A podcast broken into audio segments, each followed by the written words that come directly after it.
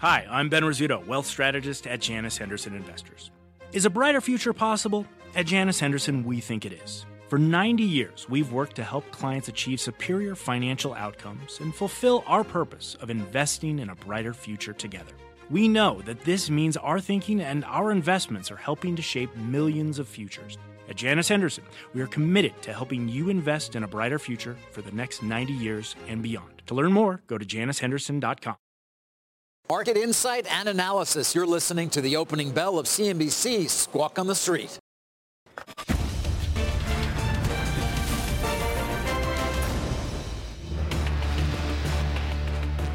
Good Monday morning. Welcome to Squawk on the Street. I'm Carl Quintanilla with Kelly Evans and Mike Santoli. Cramer in Faber have the morning off. Coming off the best day for stocks on Friday in a couple of weeks as we remain on stimulus watch. As Joe said, busy week ahead with the debate, Jobs Friday. Got some M&A and TikTok news in the mix as well. Our roadmap begins with futures indicating a jump at the open as stocks look for a second straight day in the green. Is the September swoon over? Then is stimulus back on the table? Speaker Pelosi says there's a chance she and the Treasury Secretary can still reach a deal. And later, a pause for TikTok, why a judge sided with ByteDance and blocked the Trump administration's ban. As we said at the top, uh, futures do imply a big open to uh, start this Monday morning. Of course, coming off the first four-week decline of the year. Uh, Mike, you did some writing over the weekend, uh, largely about the degree to which September is doing the job it's supposed to do uh, that being the sort of pause that refreshes. Yeah, the argument here is that if we came into September with the markets at record highs and everything looking very stretched to the upside, sentiment, you know, the technical position of stocks, maybe even hopes uh, for an immediate stimulus, and this four-week decline has largely reset uh, a lot of those uh, a lot of those factors, right? You have sentiment very much cooled off, big outflows from equity funds. You definitely have seen a, a huge short position develop in Nasdaq futures, so p- pretty much 180 degrees on that front. Although I would say back in the neutral zone, not necessarily super bearish. Uh, and then just, uh, you know, you have 10 to 20% coming off the top of a lot of the leading uh, NASDAQ stocks, just resetting, uh, I think, expectations in a, in a large way. And then maybe the final piece of that, and I've talked about this for a couple weeks,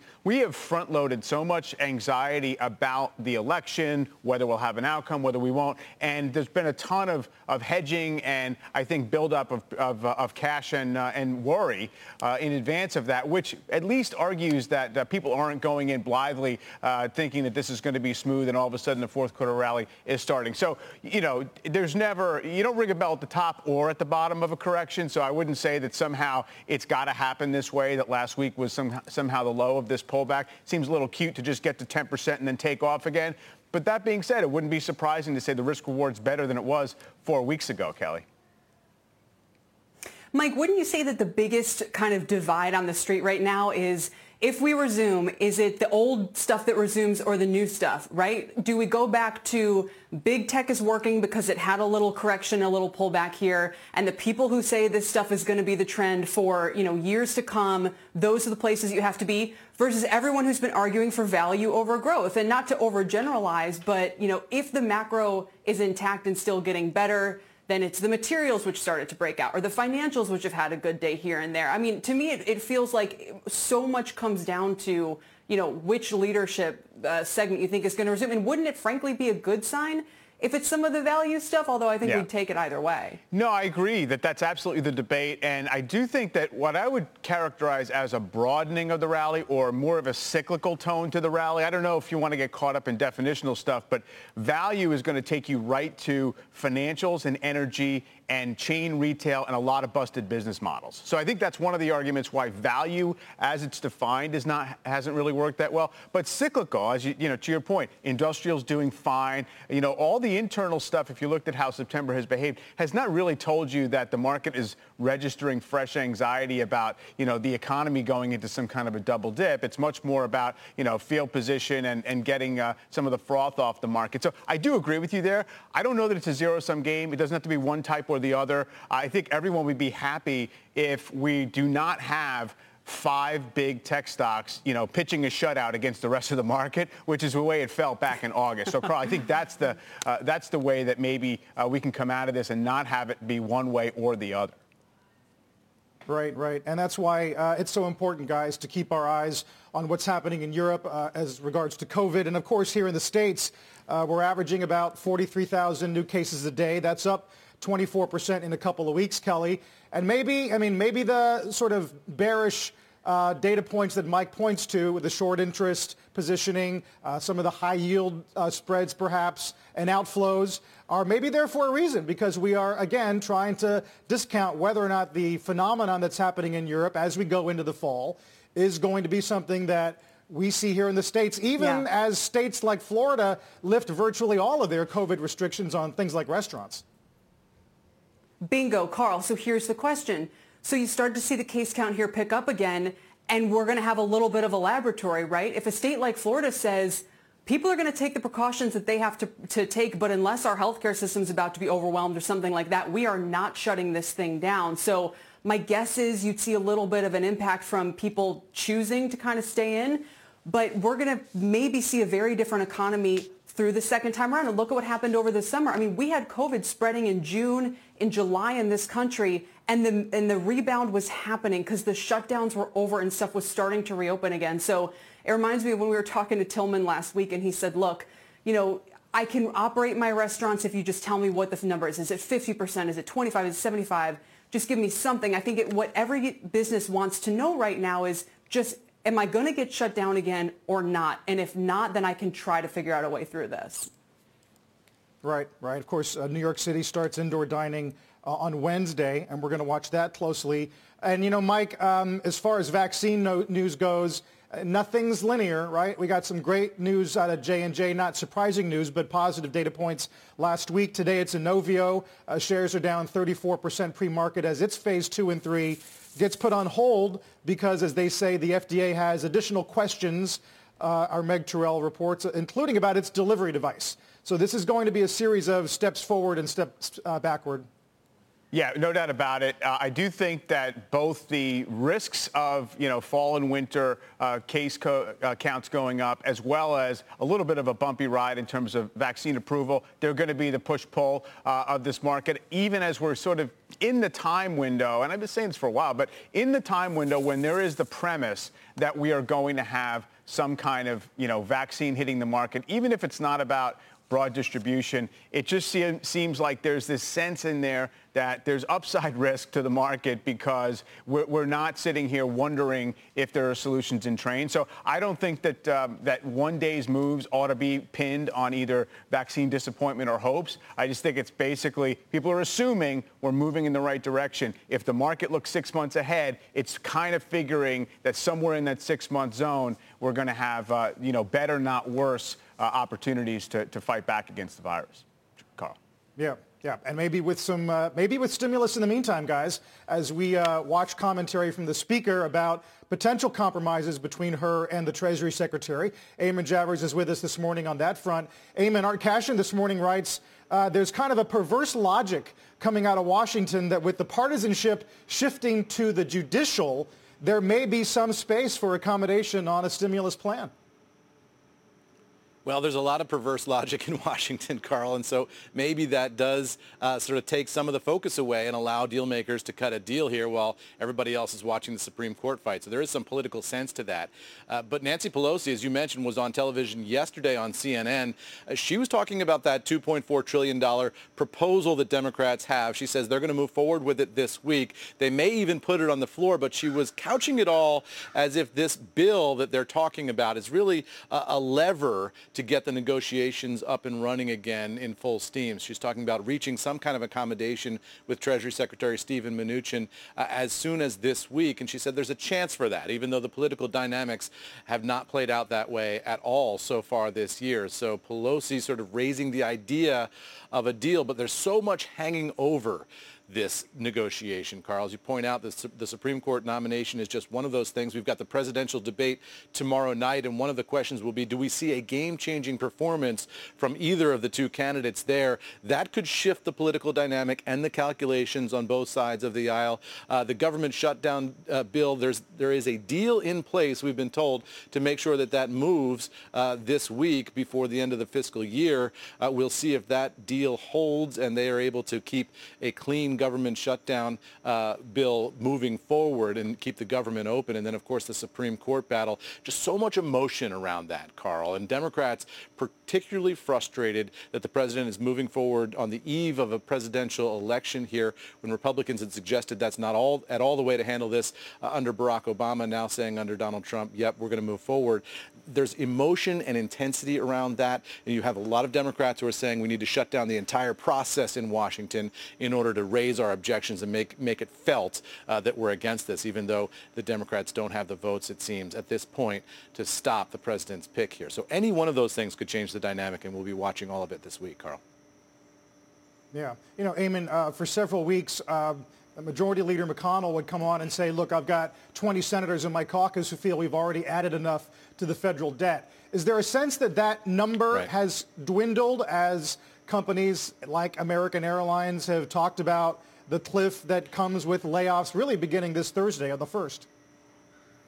Yeah, look, I think one of the things that would really dwindle that number is if you see those layoffs actually come to fruition, right? As long as they're theoretical, something that may happen in the future, you know, voters at home aren't feeling that pain and the, the devastation of families and, and, economic livelihoods that comes along with that. Uh, that. That's all sort of political theory. Once that happens, it, it's very real in the lives of voters, and those senators will feel it. Uh, you would think that that would be something that would change the calculation, but the president has not really been out there twisting Republican arms. He's not been uh, making the case to Senate Republicans that this is something he absolutely wants. In fact, he has also been skeptical that there's been too much spending uh, among these Democratic proposals. He said this is just money going to Democratic states and Democratic cities for their mismanagement from years ago. This isn't something I want to get involved in. Uh, does the debate, does the timing of the election, does any of that change his calculation as he moves forward? Does he want to start twisting arms to actually get a deal done? We haven't seen it so far the odds of doing something piecemeal instead of one big bill. When we talked to Larry Kudlow last week, he said, I think he called it kids and jobs, but he said, look, they would move forward on, I believe, PPP right. and aid for schools. Why? I mean, does it feel to you like that's a possible way forward here is to do smaller specific bills instead of one larger one? No, I don't think so. And the reason why is that if, de- if Democrats agreed to that, they'd be giving up their leverage, right? I mean, Democrats know that there are very popular political things in here, uh, and, and their leverage is to use those things and attach some of their other things onto it in one large package. Nancy Pelosi has said as much explicitly. Uh, if Democrats were to agree to move smaller bills, they give up their leverage to get the other things they want. Tactically, that's just not where they're going to go, it doesn't seem. Eamon, thanks. We're going to watch that. Obviously, a huge story for the markets as uh, the potential for a compromise remains on investors' minds. In the meantime, uh, this federal judge temporarily blocking the ban of TikTok downloads is a huge story. And for that, we'll turn to Eunice Yoon today. Hi, Eunice. Hey, Carl. Well, TikTok and its Chinese owner, ByteDance, say that they are pleased with the injunction, uh, but um, mainly because Americans can continue to use and download the app in the United States. But the decision does not cover the broader ban that's set to go into effect on November 12th. So because of that, tonight, state media have been lashing out once again at the deal, uh, saying even though the injunction is welcome, that Beijing would, quote, undoubtedly prepare proportional countermeasures for what it says could become piracy and looting by the United States. Now, the structure of the deal is unclear, and Beijing has made it quite clear that it's concerned that Beijing and ByteDance can lose control. So just a couple of hours ago, the China Daily posted an editorial arguing that any deal would have to, quote, pass muster with Beijing since the Chinese government here restricts uh, exports of technology. Now, official media have been quoting experts um, over the past couple of days uh, saying that Beijing now has 30 working days from when ByteDance applied for that license to decide whether or not it's going to give preliminary approval to the company. Uh, there are a lot of questions about whether or not Beijing would want to stall the decision um, and see if it would be a more favorable outcome past the election because those 30 working days, Carl, uh, takes us right up to November 3rd. Eunice, um, just based on what, what the, the messaging is uh, that you've detailed right there, I mean, with the Chinese authorities seemingly willing to allow the shutdown to happen, if that's really what it comes down to, it seems both sides trying to, uh, to play a harder line. Yeah, that's right. I mean, it really is a game of chicken because on the one hand, if you do see TikTok shutting down, I mean, that would just be um, a terrible um, um, outcome for China, which has for so long really hoped to see its Chinese companies become global players. And TikTok and ByteDance is really one of the very few Chinese companies that has made headway in this regard. Uh, on the other hand, it is worried about losing control to the Americans. Um, and of course, you could argue that that's a bit ironic, uh, given that a TikTok wouldn't even exist in China because the Chinese government would never allow it. Uh, Eunice, thanks for that. Uh, we're going to watch it closely. Kelly, I am curious to know what you make of the argument that TikTok's lawyer essentially made to the judge, and we're waiting for the opinion. But that is, why would you ban something when negotiations are underway that would make that whole thing unnecessary? Although, Carl, at the same time, what is it to the judge? You know, it, it, it's interesting to me. I know we spoke with Senator Cruz this morning on Squawk Box about this, and you know, it, it's just, I, again, I'm not a lawyer, I'm not a judicial expert, but I mean, questions of the America's negotiating stance as it relates to China to me would seem beside the point, right? Yeah, uh, we're going to wait. See, there might be more granularity in the opinion, which I think is going to be issued today.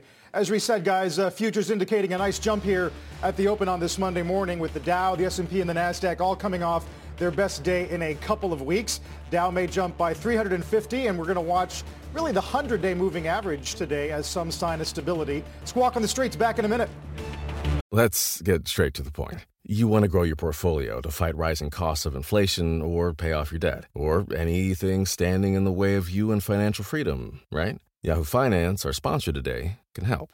For more than 25 years, Yahoo Finance has been helping great investors like you. Whether you're a seasoned investor or just looking for tips, Yahoo Finance makes it super easy by putting all the tools and data you need in one spot. Yahoo Finance takes a holistic look at the financial news cycle, including breaking news, original editorial perspectives, analyst ratings, independent research, customizable charts, and more. You can securely link your brokerage accounts for a unified view of your wealth, including 401k and other investments. That's how Yahoo Finance gives you insights and helps you take a look at your wealth in its entirety. That big picture perspective is what great investors need. For comprehensive financial news and analysis, visit the brand behind every great investor, yahoofinance.com, the number one financial destination, yahoofinance.com. That's yahoofinance.com. It's fake news. It's totally fake news, made up, fake. We went through the same stories. You could have asked me the same questions four years ago. I had to litigate this and talk about it. Uh, totally fake news. No, actually, I paid tax, but and you'll see that as soon as my tax returns. It, it's under audit. They've been under audit for a long time. That was the president yesterday in response to the New York Times story on his taxes. Robert Frank has more on what that report showed. Robert. Kelly, well, it shows large income offset by large business losses. That's the picture emerging of the Trump empire from the New York Times report citing the president's 20 years of tax returns. Now, he over, earned over $600 million in income since 2005. The vast majority of that, over $420 million, came from The Apprentice and related marketing. Now, we also made $176 million from two office buildings that he co-owns with Vornado, one in New York, the other in San Francisco, and about $20 million a year from the office and retail space of Trump Tower. Now, he took all of that cash and earnings and went on a buying binge in the mid-2000s, buying golf courses and the Washington Hotel, which have all lost hundreds of millions of dollars when it comes to the tax returns. Now, his Doral Club losing 162 million through 2018 and the Washington Hotel losing 56 million. Mar-a-Lago was the one standout appearing to benefit from the president's election. Initiation fees soaring to 6 million from only $660,000 in 2016. The president taking out $26 million in income from that club before 2018. That is three times the earlier amounts that he had taken out. Now, he also has a lot of debt. He's defaulted or not paid back over 200 million in debt and has another 421 million that he has personally guaranteed with the vast majority of that coming due in the next four years. And unfortunately, he won't get any help from financial investments or these markets. He actually sold all of his stocks over 200 million worth between 2014 and 2016. Carl, a bit ironic for a man who has paid so much attention to the stock market that he's not been invested. Back to you. Robert, we're going to watch uh, to see how the what the response is, obviously, with the debate tomorrow night, which uh, some wonder if, if that's going to be a game-changing event. Uh, Robert, thanks. Take a break here as we uh, watch the futures, await the opening bell in a few moments. Uh, keep your eye on the dollar. Obviously, an important story today uh, as we watch some of the technical levels as well. Back in a minute. You seek the key, but first, you must learn the ways of precision, craft, and performance with Acura's all-electric ZDX. With a premium Bang & Olufsen sound system up to a 313-mile range and a Type S variant with an estimated 500 horsepower, the ZDX is their most powerful SUV yet. Unlock the energy when you visit Acura.com to order yours today. What's on the horizon for financial markets? At PGIM, it's a question that over 1,400 investment professionals relentlessly research in pursuit of your long term goals. Specialized across asset classes, but united in collaboration, our teams provide global and local expertise. Our investments shape tomorrow, today. Pursue your tomorrow with PGIM, a leading global asset manager. Fair number of upgrades to talk about on this Monday morning as we get ready for the opening bell, including Kelly, uh, this upgrade of FedEx out of Deutsche. They go to 318. You know, it's been a series of these upgrades of both UPS and FedEx in the past few days from analysts who are basically arguing it's not too late.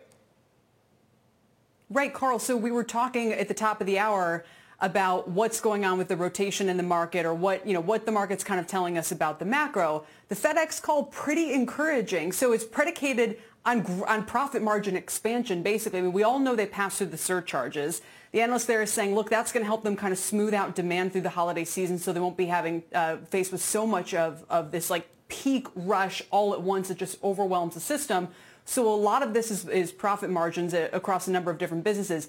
Interestingly enough, they also talk about how the vaccine itself could have some upside.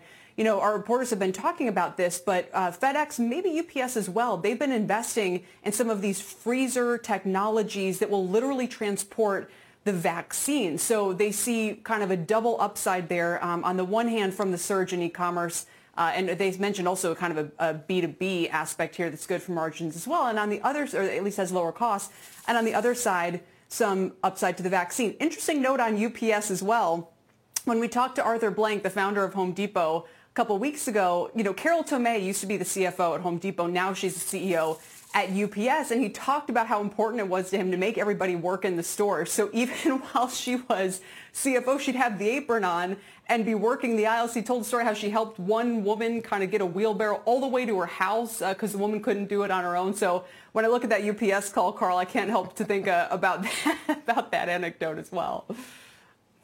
Yeah, uh, Carol's Carol's amazing, and it's incredible what she's done over there in this short time. But uh, Mike, to Kelly's point, better margins, better B2B mix, uh, sort of flattening costs. And of course, we know about all the surcharges that you and I are going to be paying yeah. this holiday season. For sure. And you know, the other thing about the context when it comes to FedEx is the stock isn't even as high as it traded in early 2018. So had this really nasty uh, two-year downturn. Uh, I think expectations and, and, earnings forecasts got beaten down. It seemed like a value trap for you know quarters on end. They kept serially disappointing. So then you have this internal restructuring uh, going on just at the time that a lot of the, the tailwinds kick in in terms of uh, obviously uh, online delivery and, uh, and and some of the stuff. Even with B2B, now it's something that's on the come as opposed to something that's just baked in. So seems like that's the dynamic in terms of people getting more excited about the group. Yeah, yeah. As we said, uh, Deutsche on FedEx, and then Key does take UPS to overweight, looking at 190. There's the opening bell at the NYSE and the Nasdaq this morning. Uh, Mike, you know, we began the, the hour with the discussion about what September has brought us, and I remember uh, last week you were asking whether or not 3230 was a uh, effective working low. Yeah. Uh, has so many uh, magic elements about it. Uh, support from uh, earlier in the year, the June high, 10%. It sounds like you think uh, that number is important. We got traction there a few times. I don't think you can declare it finished, but yes, it seemed as if the market was very focused in that area and really kind of needed incremental new reasons to go down. And, and some of the macro stuff that was getting some people concerned last week included dollar rallying uh, a little bit. It's down this morning. And uh, Kelly's all over the real yield story. I know this, right? So you had this dynamic where, you know, uh, yields t- going below the rate of inflation deeply. They actually bounced in the last, let's say, 10 days. They're backing off today. So some of the macro messages are like, okay, maybe there was nothing bigger that the market was registering uh, in terms of economic stress. Credit markets, yeah, you saw some widening of spreads, but it almost seemed more in response to the stock market weakness than, than something that, uh, that bond markets were sniffing out, Kelly.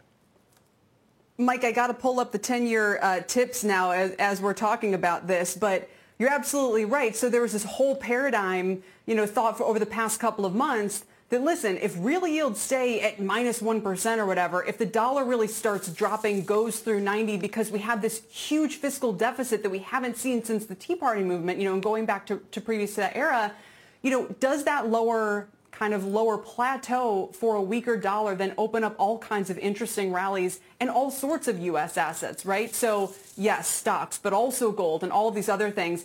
And I'm curious, Mike, what you're hearing because that dollar weakness that we started to see a couple of months ago has really stalled out. You yeah. know, we're now just kind of hovering in this range. And so if you were counting on that to be kind of an underpinning for higher stocks, higher gold, higher everything, it's it's certainly not panning out as quickly as you might have thought. Given that the, the, the budget deficit is going to be like 18% of GDP this year, I mean, that's where all of the stuff about DC and the budget that we're largely ignoring, eh, the market is largely ignoring, but that's kind of where it's going to matter is if it shows up in that dollar weakness. For sure. It's obviously showed that it's not going to be a one-way trade. I think the storylines that are developing around uh, the dollar dynamics are, well, people just got too aggressively negative on it, and it was a very crowded trade, so maybe this is just, you know, a little bit uh, of, a, of a let-up and a, a counter uh, trend move here just to have a little bit of a bounce in the dollar. Um, and then also there was a story that's also percolating about how the Fed somehow was net hawkish uh, in its messaging in the last couple of weeks. In other words, yes. saying it's yes. all we can do here and not getting very specific about future QE and not really trying to gun it uh, to, to overachieve on the inflation side. Maybe the market's saying we don't think they can do it even if they want to. So again, I think that might be a little bit of people applying a narrative to what was happening in the markets anyway. But it seems like, uh, Carl, that's the stuff that, you know, we were consumed with last week and maybe you're getting a little, uh, a little bit of a break from this morning. Yeah, yeah. S&P back to 33.45, uh, trying to get back to the 50-day for the first time uh, since about September 18. Kelly, I wonder what you're making of um, two things. One is cash balances at S&P companies up 35% so far this year, uh, Barclays says, which they expect to be used not for capex but for dividends and buybacks. And on that front, we got CarMax resuming buybacks, Lockheed adding to and with an 8% div hike on Friday. Uh, so I wonder if that, you know, Goldman warned us about buybacks early in the year, saying don't expect much from 2020. Uh, but I wonder if that pendulum is starting to swing.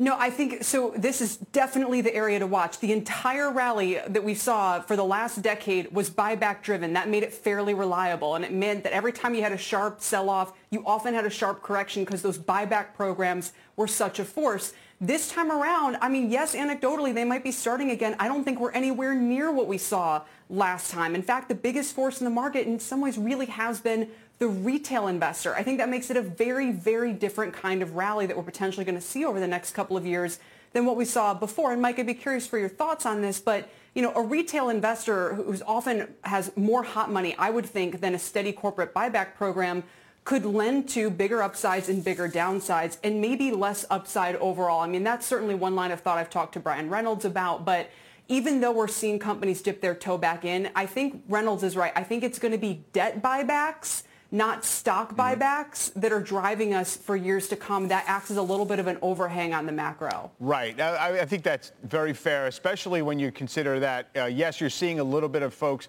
returning to the buyback side of things, but it's very selective. And I think it's not going to just be that, you know, everybody is in the buyback game just because that's what you do uh, with excess cash flow. You have massive amounts of corporate debt's been raised this year. Yes, cash balances are up, but debt's up a little bit more. Uh, and I think all that tells you is that companies are going into the last part of this year saying, okay, we have the cushion. What do we do with it? Uh, and the retail flow, I do think it's an interesting dynamic. It creates a little bit more of an emotional energy in the market. I don't think it's like smart money, dumb money. It's just a different uh, type of, uh, of buying interest. It's kind of a buy what you love uh, move. It's not just sort of quant models and algos arguing with each other over fair value. So yeah, it's, it creates a different, uh, a different flow. And maybe, you know, the August overshoot had a lot to do with that to the upside. Uh, I'm not sure that we necessarily have seen any kind of an overshoot to the downside, but maybe that could be out there as well. Hmm. Mike, um, got to watch energy this morning. Uh, best performing sector. Uh, Chevron's leading the Dow. Uh, gets upgraded today over at B of A. They go to buy, although they bring their price target to 96. Uh, basically arguing that a 7% yield more than discounts any kind of recovery in the downstream. But also um, some M&A as uh, Devon and WPX agree to this merger, uh, $12 billion enterprise deal. Um, so I wonder whether or not uh, energy is one uh, structurally to watch over the coming days. Yeah, it's obviously some of the laggard groups getting uh, getting a little bit of a lift today, and energy certainly one of them. Energy stocks have just badly underperformed the actual commodity, right? So it's been part of this whole, you know, we think this is a secular decline industry and, and we can't really touch it. But yes, if you've done the, the work on Chevron and you say the dividend is coverable at 7, 7%, we know what's going on with Exxon, 10% nominal dividend yield right now. Market's essentially saying we don't really buy it. Uh, but yeah, I mean, there's no doubt about it that the, the makings are there for this group to, uh, to, to make a little bit uh, of a recovery move. But no, I don't think anybody believes it's going to be, you know, a leader rationalizing these, you know, industries with overcapacity like energy. And by the way, steel today too. Cleveland Cliffs uh, buying Mm-hmm. ArcelorMittal's uh, uh, U.S. business. You know, that's going to, you know, get applause in the market if the if the, the numbers work. Then there's chips as well, Kel. Um, Micron tomorrow night, and Citi adds it to its negative catalyst list because they expect a disappointment. And then we're also watching some of these new U.S. restrictions on SMIC as that sort of low-grade fever uh, as, as pertains to U.S.-China relations continues, not just in uh, social media, but on uh, chips as well. Yeah, you hate to be on a negative catalyst list, right? no one, no one wants to be on that. Uh, the SMIC thing is interesting because, in many ways, as important as TikTok is, obviously because of its uh, user base and its ubiquity amongst, you know, in terms of the social media landscape. I mean, SMIC is a really big deal. The U.S. has taken a really hard line with a lot of these Chinese companies the last couple of years.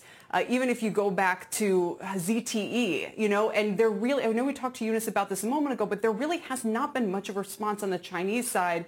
The semiconductors, uh, we've heard this time and again. I think Matt Maley was pointing it out last week. I mean, this is the area to watch you know, going back to what is this market going to look like if it gets its feet under it? You know, you see outperformance there, negative catalyst notwithstanding. It kind of tells you that the market is getting its mojo back. One final note on energy I just wanted to go back to. There's this uh, Bank of America upgrade at Chevron that kind of captures, Mike, what you were saying a moment ago. They upgrade the stock, but they lower the price target to 96. Yeah. I mean, and they say this thing has a 7% yield. A lot of bad news is priced in. So you have 7% yield at Chevron, Mike. I think you said a 10% yield at Exxon.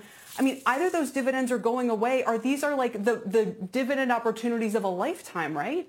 Pretty much. Uh, you know, you can go back to early 2016. You had a little bit of a similar game going on there in terms of some of the, the majors had yields well north of uh, 6, 8%. Uh, and, you know, pretty much the, you, you won the bet on that if you said that they were sustainable. I'm not saying it's, it's the case this time. I mean, I know that, uh, you know, that if you look at Exxon, just in terms of the leverage and what they've spent on, a, you know, on producing assets over the last couple of years, a lot of concern there. The big question is, does the market already, you know, discount it? And, uh, and you know, what's also interesting is they've kind of lost the tether uh, to having leverage to uh, an economic rebound to some degree. It seems as if, if you kind of believe crude is broadly uh, broadly range bound. So nobody thinks that, uh, you know, I mean, miles driven is going to go up, but how much to cut into, you know, the unused supply, Carl? Yeah. Speaking of miles driven, Kelly, how about Uber getting uh, the blessing of uh, London? Remember when that was such a big story and uh, the worries about whether oh losing the UK gosh. was going to be uh, existential to the company? I mean, it's I think it's for 18 months, but the, the judge does call them a fit and proper operator, uh, despite what he called historical failings. This is a warning shot to California as well. I mean, to me it says, and I know Uber's on the ballot in California this fall, but Uber is popular enough, given all of the issues that it's had, that it is reinstated in London. And tell me it's not going to be effectively reinstated in California. I mean, again, we're talking about the business model. We're talking about the dyna- dynamics it's allowed to operate under, but it's very, very popular with users. And I think that politicians are finding that their efforts to crack down on this if they mean well, there are other ways to help out with benefits with that side of thing, you know, benefits portability, Carl when it comes to undermining the business models of these two, Uber and Lyft, and their viability with the public, I think they found out you have to be very, very careful. And I can see the stocks up 4% today. To me, it totally says they might win the long game here simply because they provide a service that people really want. Yeah, yeah. Although it's been remarkable to see it really trade between 30 and 40 uh, since the, what, beginning of May. Uh, we'll see if that range gets busted anytime soon. Um, let's get to Bob Pisani and see what's moving. Morning, Bob. Good morning, Carl. Happy Monday, everybody. Great open, 10 to 1, advancing the declining stocks. This is largely about the reopening story. Reopening stimulus, that's what's moving the stock market. Not so good last week. Better. Florida, of course, uh, about its reopening announcement. There was comments in Spain, Barcelona, uh, Madrid rejecting calls to lock down the city there. So you see here the reopening stories. Uh, banks, uh, energy, industrials doing better uh, tech doing better, and lagging are all defensive stuff, uh, healthcare, consumer staples, uh, REITs, utilities. Uh, so again, about the, uh, the, the reopening, still mega caps after a modest rally mega caps have had a very good week last week and again today you see everything's up 1 to 2%. That's sort of the story of last week. And I called it a cynical rally last week because the cynical play last week after a modest correction in mega cap was to buy those big mega caps because they would be beneficiaries of a potential increase in cases. Last week there was much more concerns about the lockdown, excuse me, about the, the reopening not going as well. So if you took a, take a look at last week how these mega caps did, they all rallied in the face of believing that they would be beneficiaries in the case that in, this, in the event that the situation worsened on the reopening story. So that was last week, and this rally in the mega caps is continuing in today. We saw also outside of the mega caps all the work from home stuff working as well last week in the belief that they would be beneficiaries in case the reopening story faltered. So if you look at last week, Zoom and Peloton and CrowdStrike and DocuSign, uh, put them up. All those did really well. They're all up again modestly today because we've got a broad rally going on. Uh, but today, it's a little bit more about that broader reopening story. If you look at those reopening names, the travel names, uh, your Deltas, your Hyatts, Live Nation, the usual suspects like Avis, uh, they're all rallying modestly. But again, this was a very different story last week. None of these reopening names were doing well uh, at all. So uh, we saw if you, the same names last week had a terrible time of it. So this tells you the market is very dependent on the reopening story. And when the reopening goes bad, everybody flees to mega cap uh, and work from home names under the theory that they would do better here. So you can see this, this sort of push and pull over reopening and to a lesser extent over the stimulus story. So where are we right now? Well, I mean, look, we've four down weeks, folks. There's no getting away from it here. Uh, we are down almost 6% for the S&P for the month of September. Mega caps are down 5%. Small caps, and there's your sort of recovery play. A lot of the small caps are in the recovery sector, down 7%. So uh, first down month, if this continues since March, uh, most uh, other risk assets around the world, they're also down. Uh, so the question is, how much of the reopening story really is going to matter into October? That's the big question, the depth and duration of the reopening story. As for the this week, big stories this week, uh, the IPOs just keep marching on here. We're going to have a very busy week. We've got almost a dozen of them coming in, two, including two direct listings. Haven't seen this for a long time here, but we've got two of them, Palantir. You know that. We've talked about it, big data analytics. Uh, and uh, Asana, which is a work management platform that's getting a lot of attention as well. That's expected to do fairly well. But we've also got some China IPOs. Yes, they're still coming here in the United States. Uh, Chindata Group Holdings. This is a very big data center operator in China. Very interesting company, given all of the, the, the issues around China-U.S. trade. Uh, they're going to raise $500 billion. They may be four or $5 billion market cap here in the United States. And we've even got some conventional companies, Academy Sports and Outdoors. It's a big sporting goods companies. Um, they're going to try to raise 250, 300 million dollars, maybe a billion and a half to two billion dollar market cap. But uh, I'm leaving out a lot of companies. There's almost a dozen of them this week. Bottom line is, it's still looking like a great time to float an IPO or a direct listing in the case of Asana or Palantir. Carl, back to you. Yeah, that's going to be another big one, Bob. Thank you, uh, Bob Pisani. Before we go to break, let's take a look at uh, some of the uh, treasuries and how they're faring. Yield on the 10-year up, while the yield on the 30 also higher at 141. Japanese government bond prices uh, were down on Monday, but recovered later in the day as the strength in equities around the world really dampened the safe haven appeal. Uh, finally, look at the dollar retreating from that two-month high. We are about 15 minutes into the open on this Monday. Stocks up for a second straight day. Best two-day stretch for the S&P since June. Question is, can September manage to make up for some lost time? We're back in a moment. The preeminent investing conference of the year is only two days away, and there's still time to get in. You don't want to miss the likes of Steven Mnuchin, Steve Schwarzman, Mary Erdoes, Chamath Palihapitiya, and a lot more. Go to deliveringalpha.com, learn how to register, and stay with us. Shares of Snap and Spotify are moving higher this morning after Guggenheim upgrades the pair, taking Snap to a buy and racing Spot from a rare sell to a neutral. The analyst behind these calls joins us now, Guggenheim's Michael Morris. Michael, it's great to have you here. And the rationale for this call is interesting to me because I have to say it reads a little bit like, you know, valuations of all software companies are high, so these companies should be high too. Explain to us what's going on here. Yeah, absolutely. I mean, I think uh, in simple terms, you're not you're not wrong. Um, the market has been strong. Secular winners, particularly in technology, have been the strongest, right? But you know, we're still bullish overall uh, on the potential for long-term value creation, especially with interest rates as low as they are. And so we're looking for opportunities where I think the market is going to come to a new realization. And in this particular case, we see many of these internet names as underappreciated you know, when you compare them to their software counterparts, uh, which we think sets the stage for, um, you know, pretty strong relative strength, uh, relative growth over the next year. And uh, and so happy to, to, to go into a little more detail on it. But but basically, we think winners are going to keep winning. Uh, and we think internet companies are unique, and, and believe it or not, even after their moves, uh, have areas where they're underappreciated. Yeah.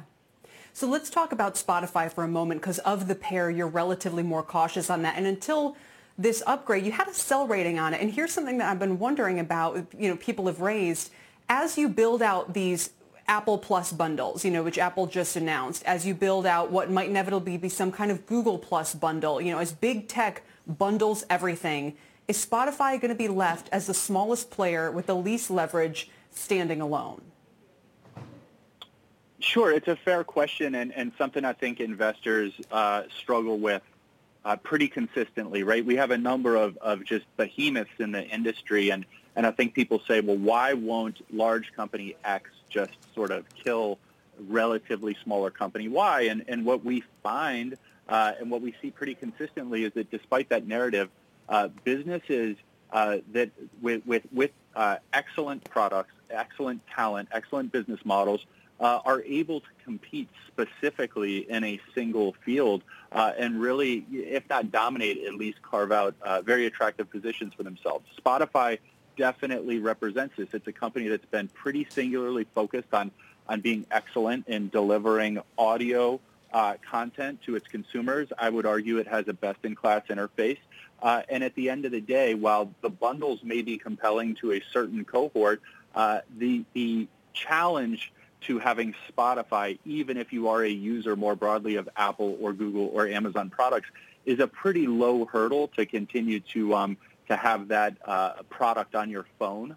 Uh, and so I think that Spotify is decently positioned to continue to be um, a best-in-class player uh, despite some intensifying competition. Michael, somewhat similar uh, question about Snap. Uh, one of the reasons that some of the big software companies get those valuations is there are these massive ubiquitous platforms. It seems as if their, their addressable markets are, uh, are huge and growing. Whereas Snap, you know, is it also just kind of a, a little sibling uh, type player here uh, in, in a market, by the way, where TikTok could go from zero to 100 million in just a few years? Yeah, I, look, it's a, it's a very fair question. I mean, generally speaking, software is a tremendous industry, right? They have uh, moats around, deep moats around their businesses. Uh, they have unique ideas. They have talented teams, high degrees of recurring revenue. I mean, it's it's uh, you you we understand what what the enthusiasm is. And when you look at these internet companies, I, I think, and you know, you, you asked about Snap particularly, um, but I think across the space that they're competing with with software companies for equally talented team members they have significant R&D investments in, in, in, functions like machine learning and augmented reality and commerce. And Snap in particular is one of these businesses, right? They've developed an app that, that is uh, effectively communications and entertainment software for consumers instead of enterprises. But the network effect makes it a very sticky product. And now their R&D is going into things like augmented reality, you know, sophisticated tech stacks that are that are allowing them to uh, really connect commerce right? Shopping and direct response ads, shoppable ads that are considered so valuable and growing in value. That tech investment is actually building out that functionality, effectively digging a moat. Now, they have to keep people on the platform, right? It's more challenging than enterprise in that regard, maintaining that network effect. But I think the investment, the unique power of their technology is, is truly as strong as it is for software, and that will be appreciated by the market. Yeah, and Snap is up 7% over the past week. It's up 3.5% this morning. Michael, thanks so much for your time today. We appreciate it. Michael Morris. Carl? Thank you. All right, Kel. Uh, stocks getting off to a good start on this Monday morning. You can see breadth is pretty healthy. Energy, the banks, some selected retail uh, helping to the mix as uh, all sectors are in the green. We're back in a minute.